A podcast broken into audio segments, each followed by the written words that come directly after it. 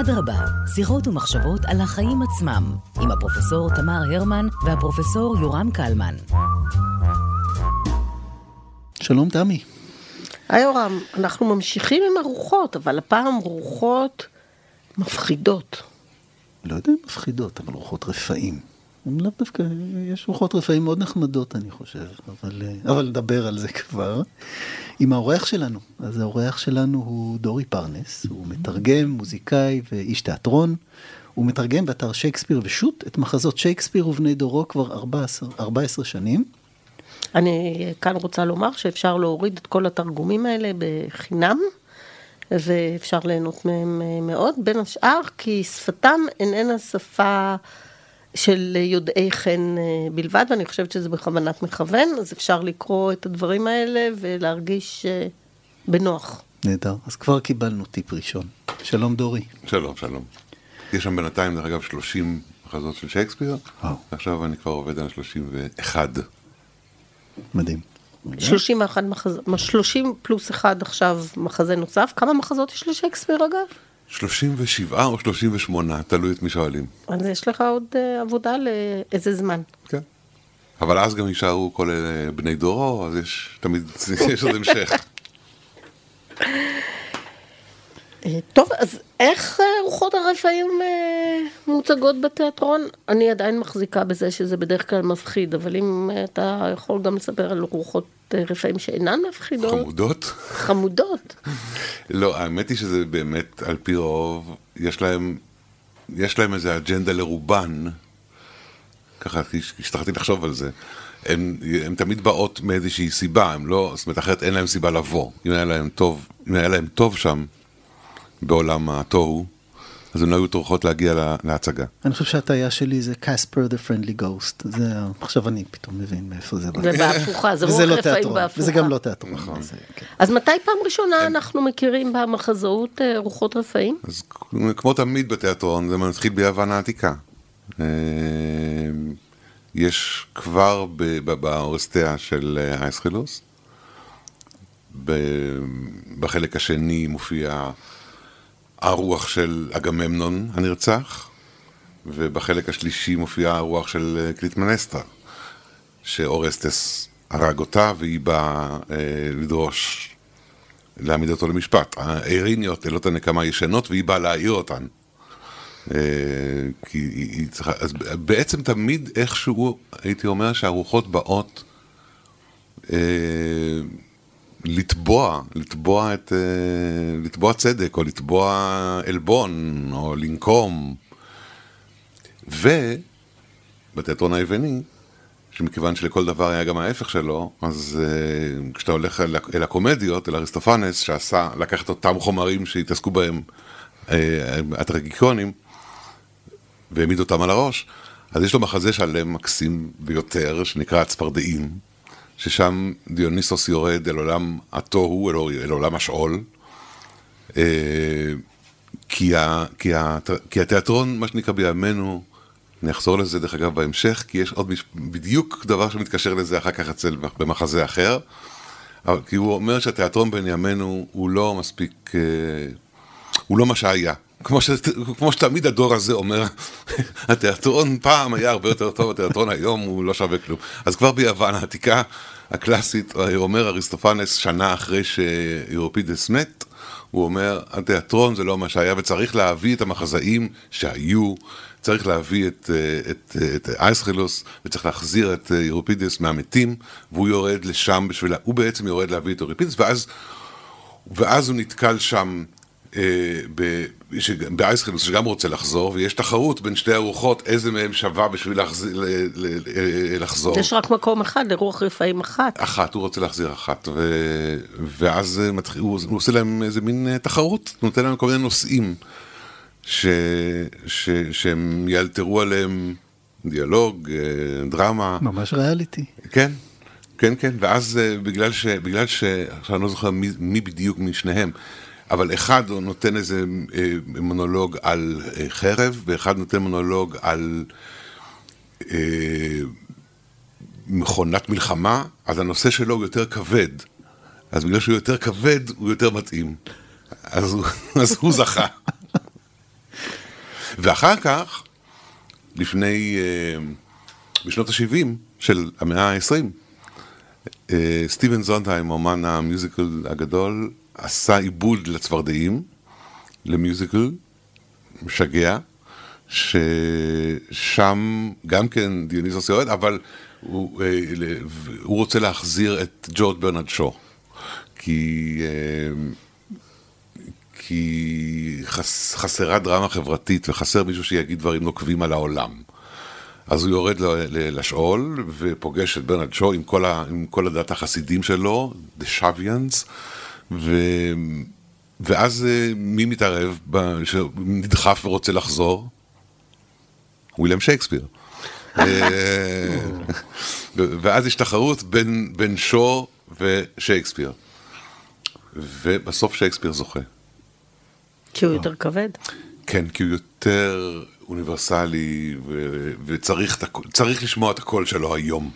אז בוא באמת קפצת מיוון לשנות ה-70 של המאה ה-20, אבל אמרת עכשיו שייקספיר, אז... אה, בין לבין, באמת, כאילו, בתחנות, בין יוון העתיקה לשייקספיר, עוד יש לנו את התחנה בדרך של הרומאים. אה, שבתיאטרון הרומאי, בעיקר, אני חושב על סנקה, המחזאי, שהשפיע, שהשפיע מאוד מאוד על שייקספיר ובני דורו, אחר כך בכתיבת המחזות. אצלו כמעט תמיד זה מתחיל, המחזה, כאילו נקודת הפתיחה של המחזה היא איזה רוח ש... שמניעה את העלילה. זאת אומרת, עשו לי עוול וצריך עכשיו לנקום. ומזה מתחיל, מתחילים הרבה מחזות. בני דורו של שייקספיר, באמת, אה, המחזה הכי מפורסם לפני שייקספיר, היה המחזה של תומאס קיד, זה המחזה שהכי הצליח, אה, של תומאס קיד, שנקרא הטרגדיה הספרדית, The Spanish Tragedy, שגם מתחיל עם, עם רוח ש, ש, ש, שדורש נקמה. בכלל היו מחזות, ז'אנר מאוד מאוד אה, נפוץ בתקופה האליזבטנית, היה ז'אנר של מחזות נקמה. ולתומאס קיד יש מחזה ש... שהלך לאיבוד, שלא שרד, לצערנו דרך אגב, 80% מהמחזות האלה לא שרדו. מה שיש לנו, שיש לנו די הרבה, אבל זה, 80, זה, זה 20% בערך מהמחזות שכתבו שם, שכתבו בלי סוף. מחזות שרק רוחם... אה, כן, לפעמים יש לנו את השמות שלהם, ולפעמים אנחנו יודעים מי שיחק בהם, ולפעמים מצטטים אותם במקומות אחרים, אז אנחנו יודעים שהמחזה הזה היה על זה. אז אנחנו יודעים שהיה מחזה של אותו תומאס קיד, שבו היה, הופיע רוח, אה, שהיה לו בן, שקראו לו המלט, והרוח אומר, אה, זה המשפט שמצטטים, אז יודעים שהוא היה במחזה, המלט ריבנג'. אה, ויכול להיות שעל זה שייקספיר בנה את המלט? במאה אחוז שייקספיר בנה על זה את המלט, כי שייקספיר בעצם מה שהוא עשה ב-95% מהמחזות שלו, זה הוא לא כתב את העלילות, הוא תמיד לקח מחזה אחר, או סיפור אחר, או, או משהו מההיסטוריה, ובעצם המחיז אותו, מבחינתו הוא בעצם היה ממחיזן יותר מאשר מחזאי. זה שהיה לו כישרון אימים, הפך אותו למחזאי גדול, אבל הוא לקח מחזות שהיו, ועכשיו תמיד הוא עשה איתם איזה משהו לא צפוי. זאת אומרת, אה, וזה, ובגלל זה לפי דעתי הוא נשאר. כי הוא לקח, במקרה המדהים הזה של המלט, הוא לקח מחזה נקמה שהיה בנוי כמו מחזות נקמה, היו ספניש טרג'די והיה The Revenges Tragedy, טרגדת הנוקם של מידלטון, היו כאלה מחזות שבהם באמת הסיפור היה על, על אה, אה, איש בדרך כלל מר נפש שהולך, שהוא מבצע נקמה, הוא הנוקם, לבוש בשחור, ומה שרואים לאורך ההצגה זה את סדרת הנקמות שהוא עושה עד שהוא משיג, בסוף גם הוא גומר בדרך כלל לא, לא בטוב.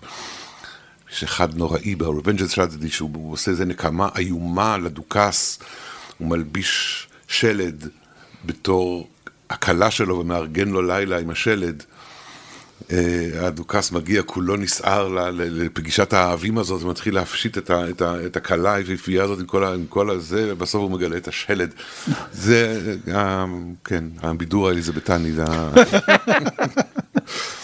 הרי בכל זאת הספורט הכי נפוץ שם, חוץ מאשר תיאטרון, היה אה, שיסוי כלבים בדובים. זה היה המתחרה הגדול של התיאטרון. היה ערב אחד הצגה. והוצאות להורג מדי. הוצאות להורג, ו- והשיסוי כלבים בדובים, שהיו קושרים דוב, מעוורים אותו, ומשסים עדת כלבים לטרוף אותו. לא, לא, לא, בוא- נחזור לרוחות רפאים. בוא- נחזור לרוחות ואז רפאים. רוחו של הדוב, אפרופו דרך אגב, יש אצל שייקספיר גם דוב, יש אצל שייקספיר גם דוב.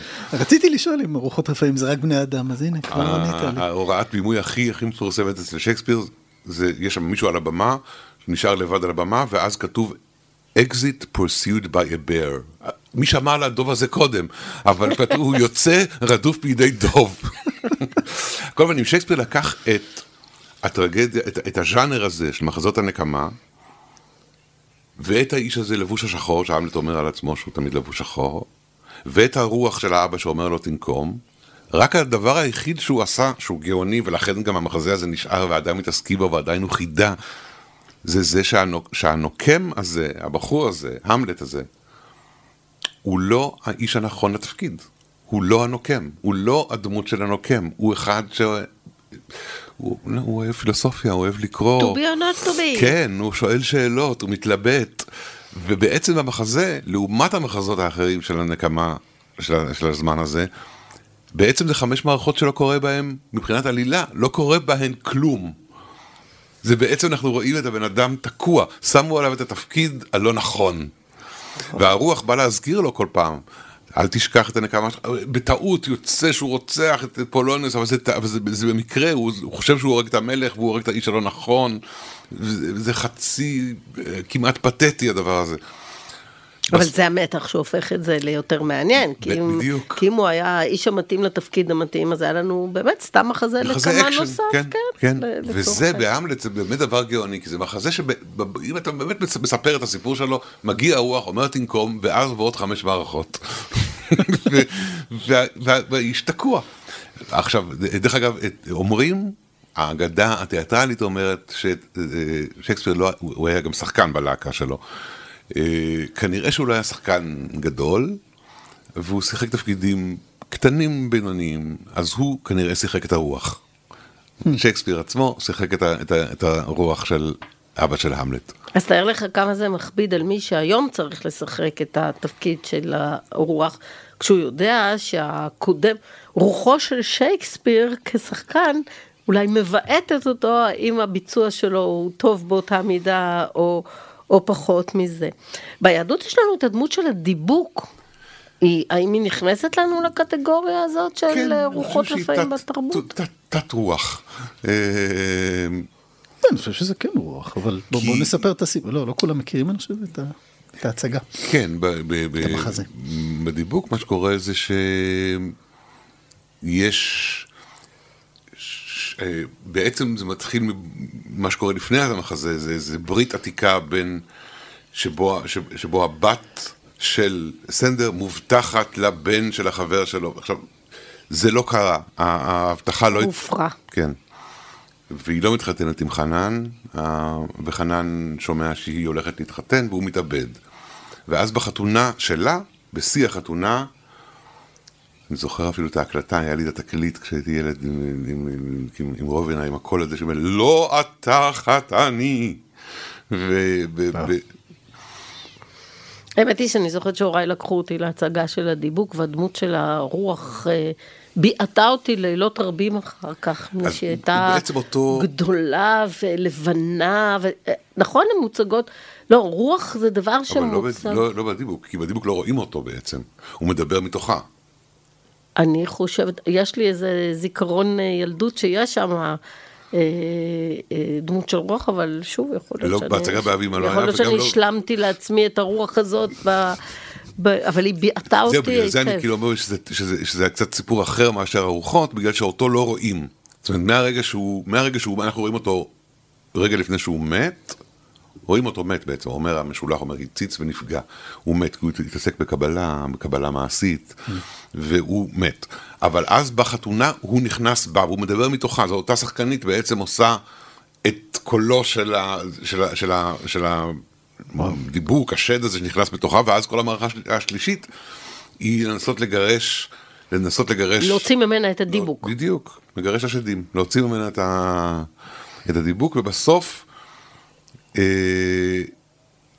והוא, והוא נלחם, הוא נלחם, הדיבוק לא מוכן לעזוב אותה, זה, הוא קורע לה את הגוף כאילו מבפנים, יש מלחמה ענקית בתוך הגוף של האישה הזאת, הזקנה. ובסוף אה, משאירים אותה בתוך המעגל, והוא כאילו יוצא והיא יוצאת אחריו ומתה. מתוך המעגל הזה שהצדיק חג סביבה. אה, אצל שייקספיר יש, דווקא אצל שייקספיר אין הרבה רוחות, אבל יש ב... חוץ מאשר בהמלט, יש פעמיים עוד, יש בריצ'רד השלישי וביוליוס קיסר זה תמיד ערב לפני הקרב, הרוחות של כל מי ש... אה, ריצ'רד השלישי, כל הרוחות של אלה שהוא רצח בדרך, באות ל... ל... ל... להזכיר לו את עצמן, ובעצם זה הקרב שבו הוא מפסיד אחר כך. וביוליוס קיסר מופיעה הרוח של יוליוס קיסר, גם כן ערב לפני הקרב מופיעה אצל, אצל ברוטוס, אבל הרוח המעניינת, ודרך אגב זה גם בהמלט עניין, זה מי רואה את הרוח. Mm. אה, שאלה טובה, לא כולם רואים בדיוק, את הרוח, נכון? בדיוק, לא כולם רואים את הרוח. הנמען רואה את הרוח. אז זה דבר מעניין. בהמלט, הרוח מופיעה פעם, בעצם שלוש פעמים, ארבע פעמים. היא מופיעה פעם ראשונה בתמונה הראשונה, כשהשומרים עומדים ושומרים, והרוח עוברת ומנסים לדבר אליו, הם כולם רואים אותו. כולם רואים אותו. ומנסים לדבר אליו והוא לא עונה. הוא לא עונה והוא הולך. פסיב אגרסיב, כן. כן. פעם שנייה הם באים לספר להמלט שהם ראו את הרוח, והמלט בא לשמור איתם, ו... והרוח שוב עובר, והוא שוב לא מדבר, אבל הוא מסמן להמלט, בוא אחריי. הוא, הוא כבר מוסיף תנועה, מוסיף תנועה לה, להליכה. אה, והמלט אומר, משפט דרך אגב, שאחד המשפטים שהכי קשה לתרגם בעולם, רק עכשיו, לא מזמן חשבתי על זה, הוא אומר, he, he waves me still, כאילו הוא עדיין קורא לי, אבל he waves me still זה הוא גם he waves me, עושה בי גלים, וגם he waves me still, הוא מסעיר אותי לדום. מקפיא אותי. מקפיא אותי. זה הכל באותו משפט, he waves me still, מנופף אליי, מעורר אותי, מקפיא אותי. אה, והוא הולך אחריו. אז, רק אז, בתמונה השלישית של הרוח, הרוח מדבר, כי הוא מדבר רק אל המלט. אז הוא נראה בהתחלה לכולם, אבל לדבר הוא מדבר רק אליו, ואז הוא מציב לו את, ה, את המשימה, בעצם אומר לו שהוא נרצח, שהמלך רצח אותו. אחרי זה המלט מתחיל להתלבט אם זה היה רוח או שד, זה כאילו השאלה, גם, זה גם רוח שנמצא, הוא נמצא בלימבו, הוא כאילו, לא, אין לו מנוחה, הוא לא יכול, הוא לא יכול להגיע לא לגן עדן ולא, ולא לגיהנום, כי, כי הסיפור שלו לא פתור. אז הוא רוח הוא רוח בלי, בלי בית, הוא רוח משוטט, הוא חייב למצוא מנוחה. הם דרך אגב תמיד מופיעים. תמיד הם חסרי מנוחה הם חסרי מנוחה, והם גם תמיד מופיעים בלילה. זאת אומרת, הם מתפוגגים עם, עם, עם קריאת התרנגול. אור השמש הוא המחטא הטוב ביותר. לא משנה שהתרנגול קורא כל הלילה גם, אבל זה, כן. אה, ואז בתמונה של המלט עם האימא שלו, באמצע המחזה, נכנס פתאום הרוח, וכתוב שהוא נכנס, זה מעניין לגבי התלבושת, כי שייקספיר המון פעמים, ברוב הפעמים לא כותב איך הם לבושים, אבל בפעם הראשונה שראינו אותו הוא נכנס בשריון, הוא נכנס כמו, כמו שהוא היה כמלך לוחם, ובתמונה, בחדר השינה של האימא הוא נכנס, כתוב נכנס הרוח בחלוק, בחלוק לילה. ובאמא הם אה, ביחסי קרבה אינטימיים. כן, אבל הוא נכנס, הרוח משנה את, הת... משנה את התלבושת לפי, לפי, לפי המקום והסיטואציה. והוא נכנס בחלוק שינה, כאילו לבית, לבית, לבית שלו. ואומר להמלט, אל תשכח, אל תשכח, הנחישות שלך הולכת ו... ומתפוגגת, אל תשכח. ושם האימא לא רואה אותו, רק המלט רואה אותו. במקום הזה, לעומת המקומות האחרים שאחרים ראו אותו, פה רק היא אומרת לאן אתה מסתכל, מה אתה, מה אתה בוהה באוויר, היא אומרת אליו, אליו, את לא רואה אותו, והוא, ואז הרוח יוצא והמלט אומר, אבל הוא, הוא הלך, הוא הלך. בואו נעבור לרוחות של איבסן. אז... האם זה אותו סוג רוח? לא, לא. עם איבסן זה מעניין, כי איבסן התחיל בעצם בתור אה,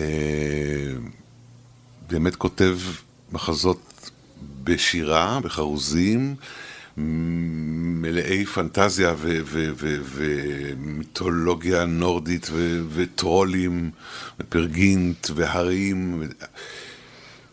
ואז, גם כי, זה, גם כי זה לא הצליח, וגם כי הוא איכשהו ראה איזה כיוון אחר, שכנראה נשב באוויר, ברוח, ב, ב, ב, של התקופ, ברוח של התקופה. ברוח הזמן. כן, ברוח של התקופה זה גם רוח.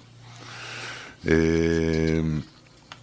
הוא התחיל לכתוב את מה שנקרא המחזות הריאליסטיים, שבעצם שינו את פני התיאטרון. הדבר הזה שקוראים, שקורה בסלון, בסלון עם בני אדם נורמליים שהם לא מדברים בשירה, אלא מדברים...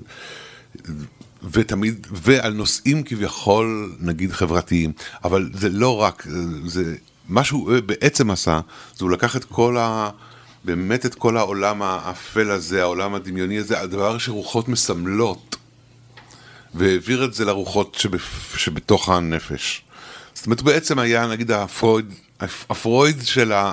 של התיאטרון, שלקח, נגיד, את אדיפוס ועשה ממנו תסביך.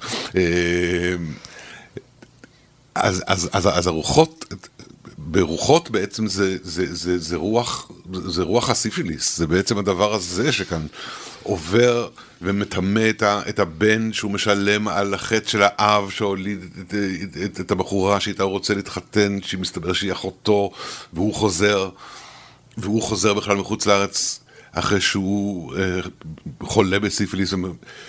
ובסוף אימא שלו צריכה להרוג אותו, אז הוא הכניס את הרוחות והשדים אל, אל תוך הסלון, וזה זה הדבר הגדול אצל, אצל איבסן, ש, שכל הדברים האלה עדיין קיימים. כל, כל המיתוסים האלה, כל, ה, כל העולם, כל העולם שהתבטא קודם באמת ברוחות ושדים ומפלצות וזה, הוא עדיין קיים, אבל הוא קיים בנו, הוא לא קיים מבחוץ לנו. זאת אומרת שהתיאטרון המודרני ואחר כך נואל קאוורד עם, עם, עם, עם, עם המחזה שלו, בעצם רוח הרפאים הופכת להיות ממשהו שאולי היה נתפס כמה שזה מצחיק לומר, משהו ממשי למשהו מטאפורי. לתחושות פנימיות אה, של אשמה או של וכדומה, אבל עדיין אנחנו משתמשים באותה קונפיגורציה, זאת אומרת עדיין אנחנו שמים אותה כרוח רפאים ולא כ, כמשהו אחר, זאת אומרת, יש איזה משהו אטביסטי שכמה שאנחנו נמצאים בעולם שכבר אה, בעולם המדע, אם אתם רוצים, אה, אנחנו עדיין, אה, הפחדים שלנו מתממשים או מתגלמים על ידי אה, דברים שהם, שאנחנו לא היום מאמינים, או רובנו לא מאמינים ברוחות רפאים, אבל רוח רפאים קיימת בתודעה שלנו כמשהו בדרך כלל נגטיבי, חוץ מקספר. לא, באמת ברוחות, אין רוחות, אין רוחות, רק המחזה נקרא רוחות, אבל יש... כל מיני סימנים, כי בית היתומים, למשל בית היתומים, שה, שה, בית היתומים שהאימא אה, מקימה, שזה הכל קורה ערב לפני שמקימים את בית היתומים, לפני החנוכ, חנוכת בית היתומים הזה, באותו הלילה שבו הדרמה הזאת קורית, פתאום מסתכלים אחרי העולם ואומרים, שריפה, בית היתומים נשרף. זאת אומרת, הרוחות כן משתוללות איכשהו, הן מגיעות איכשהו גם, גם, גם אלינו. אצל נואל קאוורד, סיפור אחר, זה בדיוק קצת כמו נגיד אה, אריסטופנס לעומת, אה, לעומת אה, אייסחילוס. נואל קאוורד רקח איזה מין קומדיה מקסימה ביותר שנקראת Blithe Spirit, רוחות עליזות, נגיד, רוחות קלילות, שמתחיל בעצם בזה שיש שם סופר שאשתו מתה, אשתו הראשונה. כבר עליז. כן. והוא הוא, ויש, הוא נשוי פעם שנייה. הוא נשוי בפעם השנייה, הוא לא למד לקח מהפעם הראשונה. והוא, והוא בעיצומו של, הוא, הוא עומד להתחיל לכתוב רומן חדש, אבל הוא צריך תחקיר. בשביל התחקיר שלו הוא מזמין לארוחת ערב שני חברים ו... מדיום. ומדיום. אישה כזאת מהכפר הזה שבו הם גרים. מתקשרת. כן, כזאת אקסנטרית כזאת, והיא כולה... היא גם מבולבלת כזאת, היא, גם, היא גם מדיום קצת אה, שלומיאלית, אז היא כאילו מביאה את הארוחות הלא נכונות ברגע הלא נכון, וכל מיני דברים כאלה, יש, איזה, יש, לה, יש לה איזה מין נציגה בעולם ארוחות שאיתה היא מתקשרת כל הזמן, ילדה שמתה בגיל צעיר, והיא המנחה שלה שם. והיא גם מנוזלת באותו יום, הילדה, היא צננה. אה, יש שם... רוח מזוררת. בדיוק. אז יש שם כל מיני דברים כאלה, אבל, וזה, ובעצם ה... בעצם המפגש הזה נכשל, אבל אחרי שכולם הולכים, מסתבר שהוא לא נכשל, כי היא, בכל זאת עשתה איזה רעד שם בעולם, בעולם ההוא. היא משהו הסעירה. דורי מנופף בידיים. היא כן. משהו בחשה, היא משהו, משהו הרעידה. והופ, מגיעה לסלון, אשתו המתה, והוא מדבר אליה, אשתו השנייה לא מבינה אל מי הוא מדבר, הוא אומר לה, היא מתחילה, אבל מה אתה אומר? הוא אומר לה, תשתקי. הוא אומר, תשתקי, לרוח, ואשתו השנייה נעלבת. מה הוא, איך הוא מדבר אליה. מתחיל איזה בלאגן שלם. הערת העורך לכל המעוניינים בדיון על בגידות, יעבור לפודקאסט חודש, של חודש ינואר. לא, ומה שקורה אז זה שהרוח הרוח של, של, של האישה הראשונה רוצה להתנקם באישה השנייה, ושולחת אותה, זאת אומרת, דואגת שהיא תעשה איזה נסיעה ותעשה תאונת דרכים, ואז עכשיו הוא תקוע עם שתי רוחות. יש לו שתי רוחות של שתי נשים בבית. והוא בסוף מוותר ועוזב, משאיר את הבית לרוחות. פולי אמורי אמיתי. כן, לגמרי. פונדק הרוחות? גם לנו יש רוחות. זהו, עכשיו, אז הרוחות, מה שנקרא רוחות כחול לבן. בפונדק הרוחות, הם כאילו... לאלתרמן כמובן, למי שאינו יודע. כן, הן בעצם מין, הן מופיעות בתמונה אחת לרגע, אבל בשם של המחזה. בשם של המחזה, כי הפונדק הזה הוא, זה הפונדק.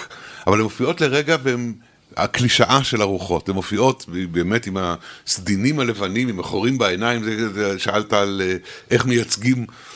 איך מייצגים על הבמה רוחות, אז כן, הם בדרך כלל המון פעמים עם, ה, עם, עם, עם, ה, עם החלוק הלבן, עם החורים בעיניים. אה, עכשיו, היום כאילו יש אלף ואחד אמצעים יותר מודרניים, יש כאילו הולוגרמות, כל דברים כאלה. או, הכי פשוט, בלי כלום. בעצם היום הרבה יותר חוזרים לנקי ביותר. אצל ניסים אלוני יש שתי רוחות שהייתי שמח לדבר עליהן. אה, יש לו מחזה מעולה שנקרא נפוליאון חי או מת. שגם מאחוריו יש סיפור, כי הוא גם אותו כתב פעמיים וביים פעמיים, כי במרכז המחזה יש, זה, נקודת ההנחה של המחזה זה נפוליאון בעולם התוהו, הוא לא שקט והוא רוצה לחזור לעולם החיים בשביל לתקן את, את הטעות הרוסית. הוא רוצה לתקן את הטעות ברוסיה. וניסים כתב על זה מחזה רב משתפים ואפי לחלוטין, וברכטי אפילו באיזשהו אופן, ב-1970. והרגיש שהוא, שהוא נכשל באיזה אופן, ב-79 הוא חזר כמו נפוליאון לתקן את הטעות. זאת אומרת, הוא היה ממש עשה, עשה את, בחייו, את, הגשים את המחזה של עצמו. אה, אבל שם באמת נפוליאון הוא אסיר, או, או, או, או כן, תושב, במדור נשמות חשובות בעולם התוהו. יש מנהל חדש שמגיע עם נהלים חדשים, ותחיית המתים אה, נפסל. כאילו, סעיף, פסיקת ה... אה, חזרה, חזרה לחיים. בשל אי סבירות. בשל אי סבירות, נמחקה. ו... ונפוליאון בורח. נפוליאון בורח לעולם החיים, תחת האף של הברון סמדי, מנהל המדור, שהוא עצמו רוח, הברון סמדי זה מעולם הוודו. אה, ו... כן, הברון סמדי הוא ראש המדור ואשתו היא לילית. אז אה, יש שם הרבה ענייני רוחות. ונפוליאון מגיע למאה, חוזר למאה ה-19, בדיוק בזמן שאב שכול שאיבד את שלושת בניו בקרב אוסטרליץ, סוחר רוצח שכיר להרוג את נפוליאון החי. ונפוליאון המת רודף אחרי נפוליאון החי, והרוצח השכיר מתחיל להתבלבל, ועכשיו כל אירופה מתחילה להתמלא בנפוליאונים, כי כל אחד חושב שהוא נפוליאון. אז יש נפוליאון הרזה, ונפוליאון המושקף, ונפוליאון הגבוה, ונפוליאון האישה, והמסכן הזה דון בריגל, ואחרי כולם רודף, רודף נפוליאון הרוח, שבסוף מרים ידיים, כי באמת, זה, הוא אומר, העולם הזה, זה משפט גאוני, הוא אומר, העולם הזה מתיש, מתיש. זה הכוח הגדול של החיים, הם מתישים. והוא חוזר לעולם התוהו, ואז בריגלה נשאר אה, בעולם המבולבל הזה, הוא יוצא מדעתו, חושב שהוא נפוליאון, והורג את עצמו. ואז הוא, חוז... הוא מגיע לעולם התוהו, בתור מת, והברון סמדי פונה לקהל ואומר, "אה, גבירותיי, רבותיי, אנחנו בתיאטרון יודעים שהתיאטרון בן ימינו, בדיוק כמו שאריסטופנס אומר, שהתיאטרון בן ימינו, בימינו, איך לומר, לא. זאת אומרת, לא הרבה. האור, לא אור, המשחק, לא משחק, והתקלות, ואין מה להשוות עם טלוויזיה, אבל רק אצלנו, עם רדת המסך, המתים קמים לתחייה, שולפים את הסכין מתוך הלב, מוחים את איפור המוות, רק אצלנו, בתיאטרון. ומה שהיה מדהים ביותר היה שכשניסים אלוני מת, זה אפרופו מחזה אחר שלו שנקרא הנפטר מתפרע, בנפטר מתפרע יש הרוח של החתן. זאת אומרת, יש לו מחזה שנקרא הכלה וצייד הפרפרים, ששם יש כלה שבורחת מהחתונה, ויש לזה מחזה המשך שנקרא הנפטר מתפרע, שמסתבר שהחתן מת, אבל הוא מבעט אותה בבית. הוא בא, הוא לא, הוא לא נותן לה מנוחה, ובסוף המחזה היא מצליחה לגרש אותו, אבל, אבל לא לפני שהוא עושה, הוא עושה הפסקת חשמל בכל העיר. וכשניסים אלוני מת, עד אזור הבימה כתוב, הוא אומר, ועכשיו הבימה הוא, הוא עשה חושך. כשניסים אלוני מת למחרת הייתה אזכרה בהבימה, הגופה, הארון היה על הבמה, וחמש דקות אחרי שהתחילה האזכרה, הייתה הפסקת חשמל. הנפטר התפרע. דורי פרנס, לא, לא רק שהזמן נגמר, אין יותר מקום באולפן לדמויות, לרוחות שממלאות אותו. אנחנו חייבים לפתוח את הדלת, כי... ואנחנו מזהירים את השומעים לא להקשיב לזה בשעות הלילה. עכשיו את אומרת. תודה רבה, דורי. תודה רבה לך. תודה רבה.